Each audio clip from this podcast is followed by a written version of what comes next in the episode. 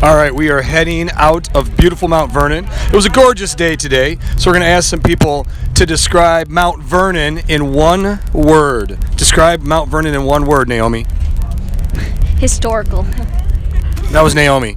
Sophia. Beautiful. Fiona, one word. Mount Vernon. Impactful. Inga. Historical. Orange Theory. Describe Mount Vernon in one word. Uh, impactful. Margot.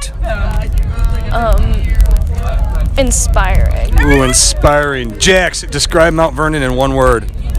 Very historic.